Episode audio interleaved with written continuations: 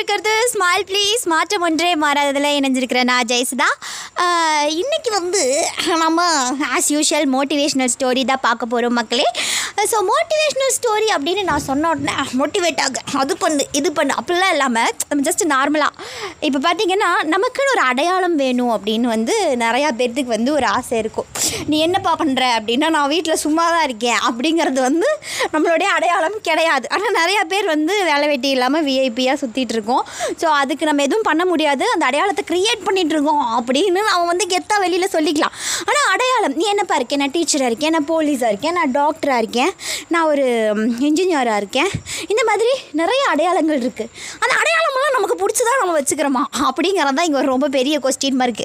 ஏன்னா ஒரு சில பேர்த்துக்கு அவங்க பண்ணுற வேலையே பிடிக்கிறது இல்லை. நான் என்ன சொல்கிறேன்னு நினச்சிக்காதீங்க, நிறையா பேர் அப்படி தான், அவங்க பண்ணுற வேலையே பிடிக்கிறது இல்லை.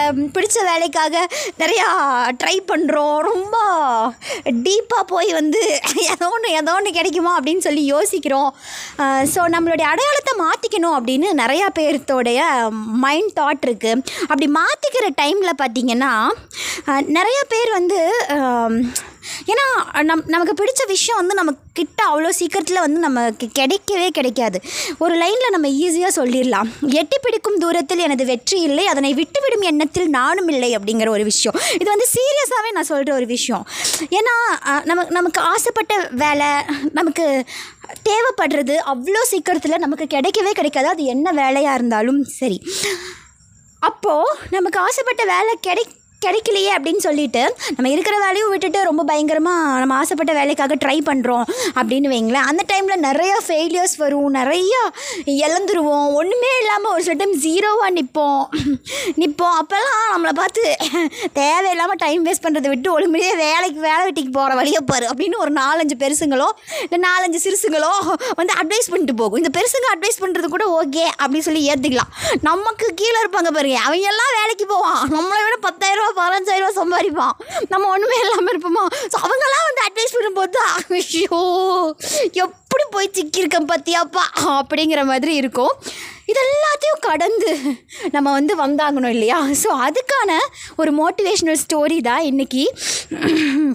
நம்மளுடைய ஐடென்டிட்டி என்னங்கிறது நம்ம தான் சூஸ் பண்ணணுமே ஒழிய எவ்வளோ பேர் சிரித்தாலும் சரி, எத்தனை பேர் வந்து ஹாச்சி தூ அப்படி சொன்னாலும் சரி, அப்படியே நம்ம மூஞ்சியில் இருக்கிற அந்த துப்புனது எல்லாத்தையும் தொடச்சி போட்டு என்னோடய ஐடென்டிட்டிக்காக நான் போராட வேண்டாம், நான் பார்த்துக்க வேண்டாம் அப்படிங்கிற தில்லோடு நிற்கணும். அப்படிங்கிறதுக்காக தான் நான் இந்த மோட்டிவேஷ்னல் ஸ்டோரி சொல்கிறேன். ஒரு ஊரில் பார்த்திங்கன்னா ஒரு இன்ஜினியர் இன்ஜினியர் ஒருத்தர் இருந்திருக்கார். அவருக்கு வந்து இன்ஜினியரிங் வேலை ஓகேவா அப்படியே போயிட்டு இருந்திருக்காருன்னு வைங்க. கொஞ்ச நாள் கழித்து அந்த இன்ஜினியர் அப்படிங்கிற அந்த அந்த அந்த ஐடென்டிட்டி வந்து அவருக்கு பிடிக்கல. என்னடா அடையாளம் இது அப்படின்னு இருந்தாலும் அந்த வேலையில் நல்ல மதிப்பு இருக்குது, அவருக்கு நல்ல ரெஸ்பெக்ட் இருக்குது, காசு வருது, எல்லாமே இருக்குது. அவருக்கு உள்ள ஏதோ ஒரு உறுத்தல், அப்படியே மனசு குழம்பிகிட்டே இருக்குது, எனக்கு இது பிடிக்கல எனக்கு இது பிடிக்கல அப்படின்னு சொல்லிட்டு.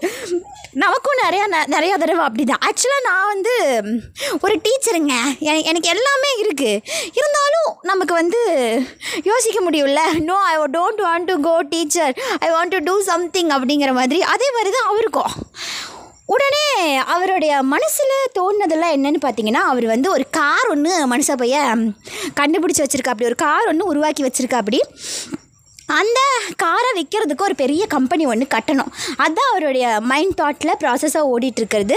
அதே மாதிரி தான் ஒரு பெரிய பிஸ்னஸ் மேனாக ஆகணும் அப்படிங்கிறது தான் அவருடைய ஐடென்டிட்டியாக அவர் மனசுக்குள்ளே நினச்சிட்ருக்கிறது. சரின்னு சொல்லிட்டு ஃபஸ்ட்டு ஒரு தடவை வந்து மனுஷன் கட்டியிருக்கா, அப்படி ஒரே மாதத்தில் லாஸ் ஆகி எல்லாம் முடிஞ்சு போச்சு.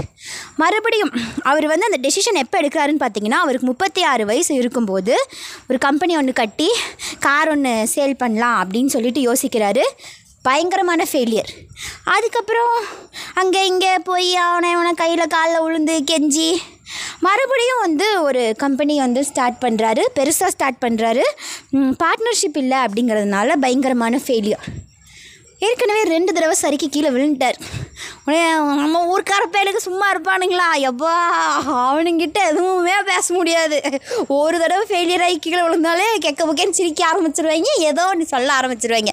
நார்மலாக நம்ம சின்ன விஷயம் பண்ணுறதுக்கே எப்படின்னா, இவர் ஒரு பெரிய கம்பெனியெல்லாம் ஆரம்பித்து அது சரிவாகும்போது எல்லாம் பார்த்து சிரிப்பானுங்க. உனக்கு தேவையா, பேசாமல் இன்ஜினியராக காலத்தை ஓட்டிகிட்டு போயிருக்கலாமா, வேணுமா அப்படின்னு சொல்லிட்டு இந்த ஊருக்கார பயல்கள் எல்லாம் பேச ஆரம்பிச்சிருக்கிறாரு. அப்போவும் வந்து இவர் பார்த்திங்கன்னா மனசு தளரவே விடல. இல்லை, என்னோடய கார் வந்து கண்டிப்பாக விற்கும், நான் கண்டுபிடிச்சது கண்டிப்பாக வந்து ஒரு நாள் விற்கும் அப்படிங்கிற நம்பிக்கையோட மறுபடியும் கம்பெனி ஸ்டார்ட் பண்ணுறாரு. மறுபடியும் வந்து ஃபெயிலியர் ஆகுது. அப்புறம் மறுபடியும் கம்பெனி ஸ்டார்ட் பண்ணுறாரு. எல்லா இவ்வளோ கம்பெனி ஸ்டார்ட் பண்ணுறதுக்கெல்லாம் காசுக்கு பாவம் மனசு ரொம்ப கஷ்டப்பட்டுருப்பாருன்னு தான் நினைக்கிறேன். ஸ்டார்ட் பண்ணி அது வந்து பயங்கர வளர்ச்சி அடைஞ்சு இன்றைக்கி அந்த கார் கம்பெனி பேர் என்னன்னு பார்த்தீங்கன்னா ஃபோர்டு. நான் இப்போ சொல்லிகிட்ருக்கிற அந்த மனுஷனுடைய பேர் வந்து ஹென்ரி ஃபோர்டு. அவர்களுடைய வாழ்க்கையை பற்றி தான் நான் இப்போ வந்து உங்ககிட்ட பேசிகிட்ருக்கேன். ஸோ ஃபோர்டு கார் கம்பெனி எல்லாத்துக்குமே தெரியும், ரொம்ப ஃபேமஸ் ஆனது. அவங்களுடைய வாழ்க்கையிலேயே தன்னோட ஐடென்டிட்டிக்காக இவ்வளோ கஷ்டப்பட்டுருக்காங்க. கஷ்டப்படாமல் எதுவுமே கிடைக்காது மக்களே. நம்மளுடைய ஐடென்டிட்டி நமக்கு வந்து ரொம்ப முக்கியம். சும்மா கிடைச்ச வேலையை பார்த்துக்கிட்டு கடந்து போகிற வாழ்க்கையாக வாழ்க்கையை தயவு செய்து வாழாதீங்க. உங்களுக்கு கிடைச்ச வேலையில் உங்களுக்கு அந்த ஐடென்டிட்டி பிடிச்சிருந்தா okay, you live your life. இல்லையா, பிடிக்கலையா, அதையே சுமந்துட்டு இருக்க வேண்டாமே. யூ ஷுட் ட்ரை ட்ரை பண்ணுங்க. என்ன நடந்தாலும் சரி, அவன் பார்த்து சிரிச்சா நமக்கு என்ன? நாளைக்கு இன்னைக்கு பார்த்து சிரிக்கிறவன் நாளைக்கு ஆண் பாப்பா, நாளைக்கு ஆண் பார்த்து நம்ம மறுபடியும் ஃபெயிலியர் ஆகிட்டோம்னா மறுபடியும் பார்த்து சிரிப்பான். ஸோ மற்றவங்கள பற்றி கவலையே படாதீங்க. நமக்கு என்ன சரின்னு படுதோ அதை நம்ம பண்ணிட்டு நம்மளால் முடியும். நமக்கு நமக்குள்ளே இருக்கிற திறமையாகட்டும், இல்லை நமக்குன்னு ஒரு சில இது இருக்கும், நம்ம இது பண்ணணும் இது பண்ணணும்னு ஆசை இருக்கும், எல்லாத்தையும் பண்ணிருங்க அப்படிங்கிற ஒரு நல்ல தாட்டை சொல்லிட்டு ஹென்ரி ஃபோர்ட் அவர்களுடைய வாழ்க்கை வந்து யார் ஒருத்தங்களையாவது நெக்ஸ்ட் லெவலுக்கு உங்களுடைய ஐடென்டிட்டியை உருவாக்குற அளவுக்கு தூண்டி இருக்கும் அப்படிங்கிற ஒரு நம்பிக்கையில் நான் இந்த பாட்காஸ்ட்டை ரொம்ப சூப்பராக முடிச்சுக்கிறேன். இன்னும் இதே மாதிரி ஒரு சூப்பரான ஒரு பாட்காஸ்ட்டில் உங்களை மீட் பண்ணுறேன். Until then it's bye from Jayastha. Tata மக்களே. இதை நீங்கள் கேட்டுட்டு இருக்கிறது ஸ்மைல் ப்ளீஸ், மாற்றம் ஒன்றே மறாதது. நன்றி, பாய்.